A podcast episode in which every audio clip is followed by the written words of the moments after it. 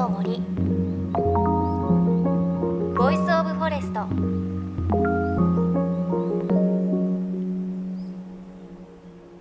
おはようございます。高橋真理恵です。さあそろそろ東京も紅葉のシーズン秋もね深まっていきますがやっぱり秋というとね食欲の秋かなと思います。美味しいもの多いですよね。東京本格的な紅葉まだこの先ですけれど私もうねすでにクリスマスケーキを予約しました。毎年同じところで予約してるんですが人気でねあの予約もすぐ締め切っちゃうのでもうすでに冬の支度も始めています。ただね秋の味覚まだ楽しみたいということで先日栗を使ったランチに行ってきました。秋といえばね栗特に女性は好きですよね。美味しいですよね。甘くてホクホクして。去年も行きたかったんですけれど東京のザ・キャピトルホテル東急の中にある折り紙というお店が栗を使ったランチをやっていて去年行けなかったので今年はと思って予約をして行ってきました。すごいんですよ。前菜サラダスープパスタリゾットデザート全部栗なんですけれど全く飽きなくっていろんなこう味付けに対応していて栗って万能だな改めて美味しいななんていうふうに思いました。ちょっともうねその栗のランチ終わっちゃってると思うんですがね栗好きの女性の方来年ぜひこの折り紙の栗のランチ食べてほしいなというふうに思います。さあ JFN38 局を結んでお送りします。命の森 Voice of Forest ね冒頭でもお話しましたが紅葉のシーズンです。緑だった葉っぱが赤や黄色に染まるシーズンです。ねえあの色どこから出てるんだろう。なんでこんなに綺麗なんだろうなんて考えたことありませんか？今週はそんな植物の色を魔法のように取り出すお仕事をしているある女性にスポットを当てます。今回お話を伺ったのはこの巻旋風社のこの年子真紀子さんです。日本三景の一つ松島の南部にあたる宮城県宮城郡七ヶ浜町にお住まいの女性です。真紀子さんのお仕事は自然の植物を使った染め物作りです。私たちの周り当たり前にある植物たちが実はその中に秘めている色これを取り出して様々な作品を作っています。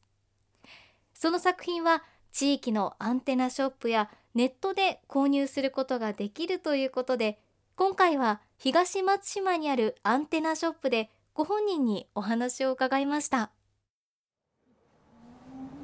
え今日は東松島にあるアンテナショップマチンドに来ています。このマチンドなんですけれどあのいろいろ商品が置いてあって松島といえば自衛隊の基地があってブルーインパルスがねすごく有名なのでブルーインパルスのプラモデルだったりあと60周年記念の切手なんかも置いてあったりするんですがその中にブルーインパルスのあの手ぬぐいがあります。でそちらが染め物ということですごくね可愛いあの手ぬぐいなんですがそちらを手がけていらっしゃいます。この年子まきこさんに今日はお話を伺います。まきこさんよろしくお願いします。お願いします。今日マッチンドにいろいろあの染め物を持ってきてくださいましたが、はい、カラフルで可愛いですね。そうなんですよ。これがまさか植物とか自然のものから取れたっていう感じがちょっとしないかもしれないですけど、ね、ラジオだから伝わりにくいんですけど、ね、ブルーもあれば、ピンクもあれば、イエローもあれば。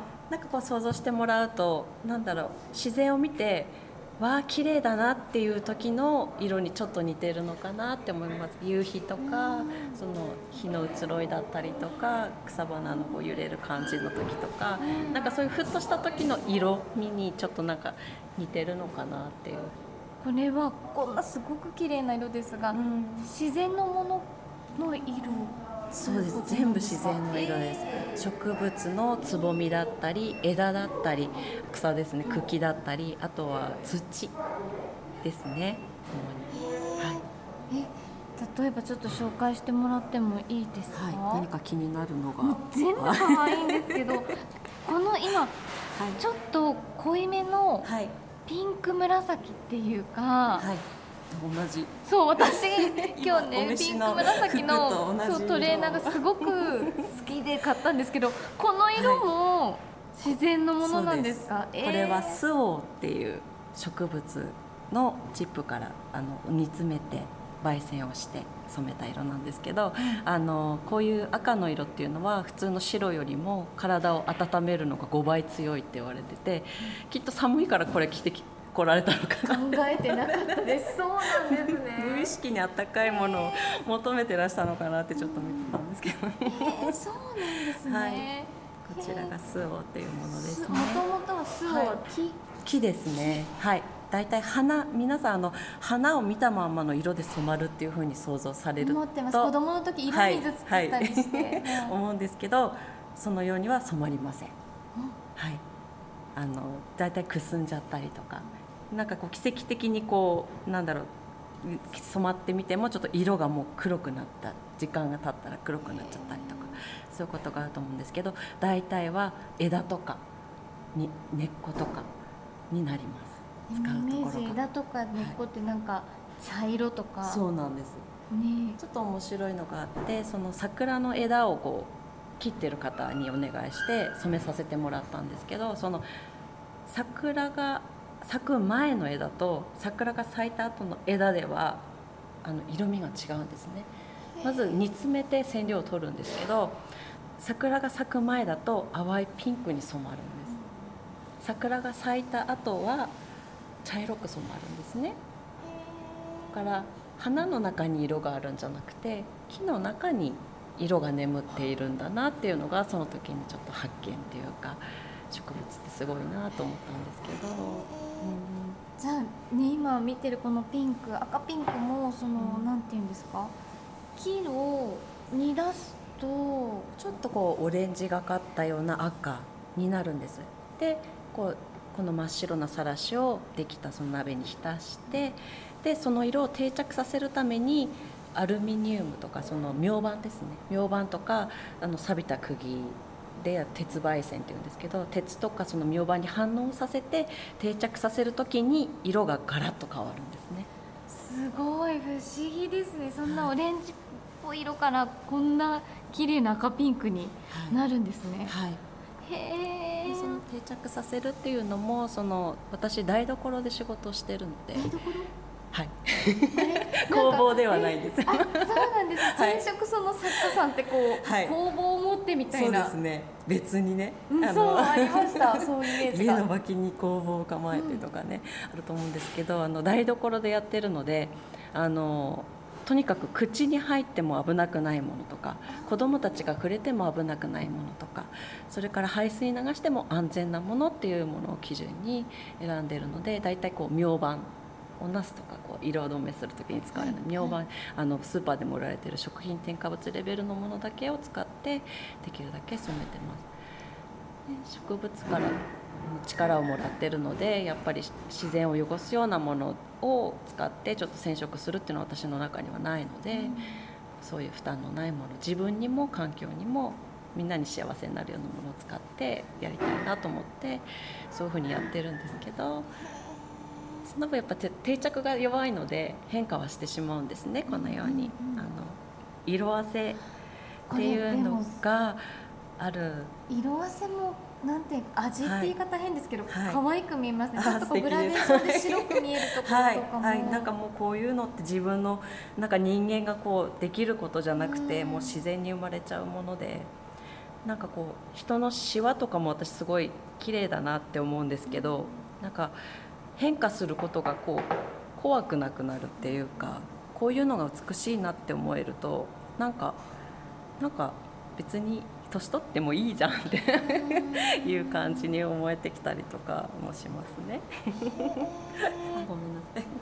でもなんかこんな綺麗なはいこう染められた子たちを見ているととても台所とは思えないんですがはい。そのなんかお家の中でやるっていうのは何かこう考えがあってなんですか？そうですねこうやっぱり始めた頃って子どもたちが小さかったのであんまり離れたくないっっていうのもあったしこう何をしてるか分かる隣で私も好きなことをやっていたいっていうのがあってで特にやっぱ自然のものを使ってこう布とかってすごく生活に密着してるものなのであの自分が生活から離れてそういうのを作るっていうのがなんかちょっとリアリティがないんじゃないのかなっていうふうに感じててこう生活でガチャガチャうるさいんですけど宿題やったのとかご飯何とかそういうのを聞きながらこうやることでこう言葉にはなんかないなんかこうこもるんじゃないのかなって思ってあのお家でするようになりました、ね、仕事もそのなんか夢も好きなこともこう全部一直線上で考えてるっていうか、切り離さないで。そうするとこう暮らしながらアイデアが浮かんだりとか、あのなんだろう仕事しながら子育てにつながってるなこれはっていうふうに思ったりとか、うん、こう切り離せない切り離さないでこうでやるっていうことが自宅でこう可能になってやっぱりやってよかったなって思うんですけど。ついつい仕事は仕事、お家はお家みたいな考えがすごくありましたが、はい、そうではなくて、はい、延長線上にあるって、はい、そうです。お風呂に入りながら下染めしちゃうとか。なんかその温かみが伝わってくる色なのかもしれん。その本当真紀子さんの人柄が出てるとかお風呂で下染めしちゃう。なんかこう横でシチュー煮込んでる隣で松ぼっくり茹でてるみたいな。今日何ご飯ってもうな子供たちが鍋の蓋をやってる。え松ぼっくりご飯 のもありましたね。違うよと。これこれ枝じゃん。これがご飯だよとか言って、えー。なんかいいですね。その雰囲気が目に浮かぶお家がこうなんだろう魔女の家みたいな匂いになっちゃう。グツグツ何か似てるみたいな。また魔女やってるって言われて魔女やってえー、面白い。そういうこと。がまあだから安全なのでお鍋変えなくてもいいんですけどやっぱりこう量が違うのであの私は変えてもちろんやってるんですけどあのそんな感じでやってます。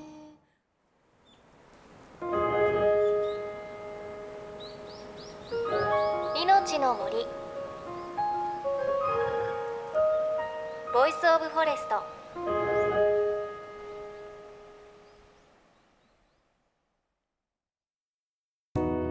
JFN38 局では東日本大震災で被災した沿岸部や全国の震災による津波被害が予測される地域に津波から命を守る森の防潮堤を作る鎮守の森のプロジェクトを支援する募金を受け付けています。この命を守る森づくりに取り組んでいる AIG 損保は中小企業のリスクにフォーカスした損害保険のラインナップビジネスガードを法人会納税協会会員の皆様に提供しています。AIG 損保ではビジネスガード新規契約1件につき1本のどんぐりの苗木を植樹する命を守る森づくりを通じ被災地の復興全国の防災減災に取り組んでいます。命の森 Voice of Forest。今週は宮城県宮城郡七ヶ浜町で自然の草木を染料にした染め物作りをする作家。この年子真紀子さんのお話お伝えしました。いや真紀子さん今声を聞いただけでも太陽のようにねニコニコ笑ってあったかい気持ちにさせてくれるあの笑顔をねすごく思い出しました。お話にもありましたが台所で松ぼっくりを煮出したりお風呂でもちょっと染め物の作業をしたりっていう本当にこの家族とのあったかい生活の延長線上にあるからあこんなあったかい色になるんだなっていう感じがするんですよね。本当に色がとってもねなんて表現したらいいんですかね本当にね優しいっていう表現がいいかもしれないと思いますなんか普段目にするビビッドな色とかとは全く違って空綺麗だなとかあ夕焼け今日綺麗だなっていうあの時に感じる綺麗さがそのまんま染め物に出てるんですよね。ピンク1個とっても桜っぽいピンクとかオレンジでも夕焼けっぽいオレンジあの夕方の色だよねこれっていう感じの色が出てるのがすっごく綺麗です。でさらにそれがね枝とか根っこから綺麗な色が出てきて花じゃなくて木の中に色って宿ってるんですよって言ってるのもすごく印象的でした。いや本当にあの優しい色にね皆さんもぜひ癒されてほしいなと思うのでぜひまきこさんの作品見てみてください。この年子まきこさんの作品インスタグラムやフェイスブックでチェックできます。この巻旋風車で検索をしてください。カタカナでこの巻あと染める布学校の校舎の社あれで旋風車です。いや本当にちょっと色を見てみるとあー確かにあの景色の色だなとかね思うんじゃないかなと思います。来週もこの年子まきこさんの話続きをお届けします。さあそして番組ではあなたの身近な森のエピソードをお待ちしています。メッセージは番組ウェブサイトからお寄せください。命の森 Voice of Forest。お相手は高橋まりえでした。この番組は AIG 損保の協力でお送りしました。命の森の森ボイスオブフォレスト。